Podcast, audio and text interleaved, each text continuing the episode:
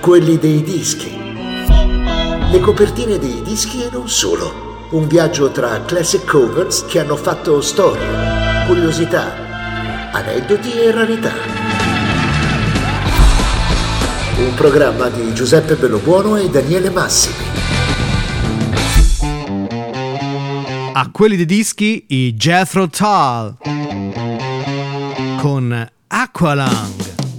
Il 19 marzo del 1971 esce Aqualung, uno straordinario album che portò al successo planetario i Jethro Tull. Nati dall'istrionico Ian Anderson, i Jethro Tull hanno il flauto, suonato dallo stesso Ian, in modo così personale come marchio di fabbrica ed ecco subito una curiosità. Il brano Aqualung, title track dell'album che eseguono dal vivo praticamente in tutte le loro performance, è uno dei pochi brani che invece non ha il flauto. Il riff, con quelle micidiali sei note eseguite da Martin Barre, fu composto sulla chitarra acustica da Ian Anderson, che a tal proposito racconta. Suppongo che sia stato un po' ispirato dalle note drammatiche di apertura di Beethoven, della quinta sinfonia prendi alcune note e ti viene in mente un motivo che è potente e stabilisce l'intera natura della canzone. È un grande trucco quando puoi farlo. I Deep Purple, ad esempio, lo hanno fatto con Smoke on the Water. I Cream lo hanno fatto con Sunshine of Your Love. Quando ti viene in mente uno di quei riff semplici e magnifici, è una cosa fantastica da riconoscere. È un bel gioiello nel firmamento musicale. La copertina dell'album è un dipinto dell'artista Barton Silverman. È un acquarello raffigurante un uomo barbuto dai capelli lunghi in abiti trasandati e l'idea venne da una fotografia di un senza tetto, scattata dalla moglie di Anderson a Thames Embarkment, gli argini del Tamigi. Una figura ai margini della società che osserva tutto, perfetta per il contenuto dell'album ricco di riferimenti sociologici, religiosi e di vita comune da notare il netto contrasto tra il barbone e un manifesto che pubblicizza eleganti e dispendiose vacanze natalizie in una località sciistica delle Highlands scozzesi meridionali. Aprendo l'album, l'interno della copertina mostra un dipinto con i componenti del gruppo in abiti stravaganti all'interno di una cattedrale. Ian Anderson, a bocca aperta, sicuramente cantando, tiene un incensiere. Jeffrey Hammond, il bassista, beve da una tazza e ha in testa un casco di aviatore. Clive Bunker, il batterista, sta accovacciato in fondo con una croce in mano. Martin Barr, il chitarrista storico della band, è in abiti seicenteschi, mentre John Evan suona il piano, vestito di bianco con una cravatta rossa a puntini bianchi e una camicia gialla. Il personaggio della copertina, sempre dello stesso Barton Silverman, compare anche nel disegno sul retro, ma questa volta accovacciato su un marciapiede con accanto un cane. Da notare comunque una vaga somiglianza anche con il nostro Ian Anderson, che lo impersonerà nel videofilm Sleepstream del 1981.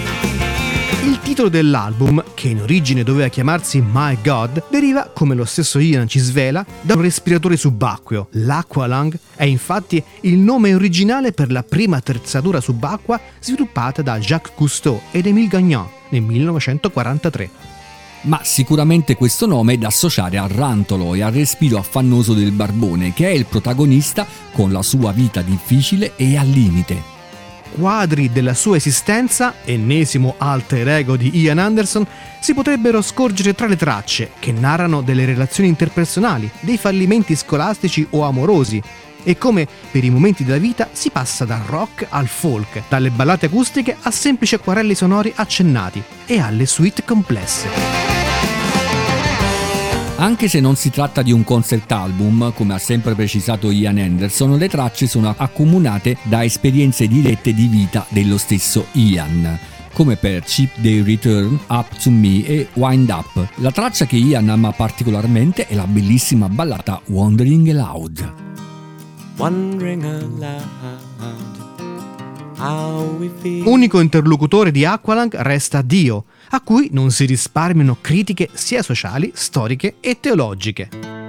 My God, primo brano del lato B del vinile, è il pezzo più lungo di questo lavoro, una critica fortissima alla Chiesa e alla religione, espressa dall'evoluzione di un'intro acustica che si trasforma in un rock acido e rabbioso.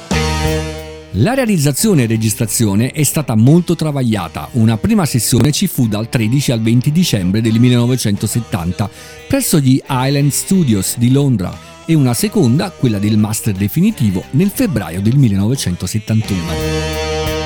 Sono passati già 50 anni dalla sua uscita e l'album Aqualung è ancora una pietra miliare della storia del rock.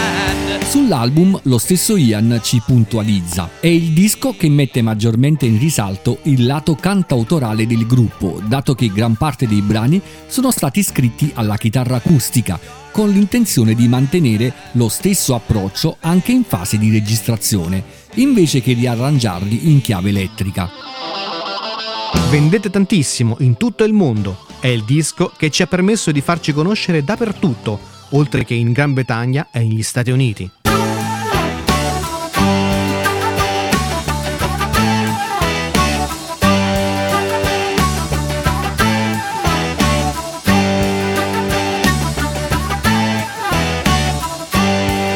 Uno dei brani più famosi dell'album, oltre che alla title track e Cross-Eyed Mary, è senza dubbio Locomotive Breath. Ecco cosa ci dice a questo proposito Ian Anderson. Forse era la mia prima canzone su un argomento a cui sarebbe stato un po' più appropriato il mondo di oggi. Si trattava del treno in fuga, della crescita della popolazione del capitalismo. Era basato su quel tipo di idee inarrestabili. Siamo su questo treno pazzo, non possiamo scendere. Dove si sta andando? Tenendo presente ovviamente quando sono nato nel 1947, la popolazione del pianeta Terra era poco meno di un terzo di quella che è oggi. Quindi dovrebbe essere un pensiero che fa riflettere visto che la nostra popolazione planetaria è più che triplicata.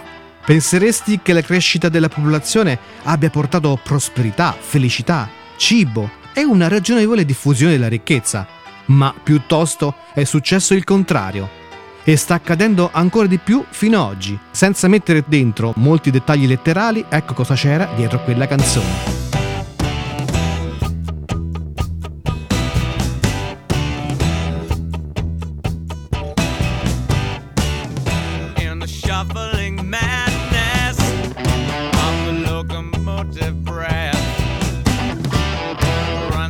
time loop.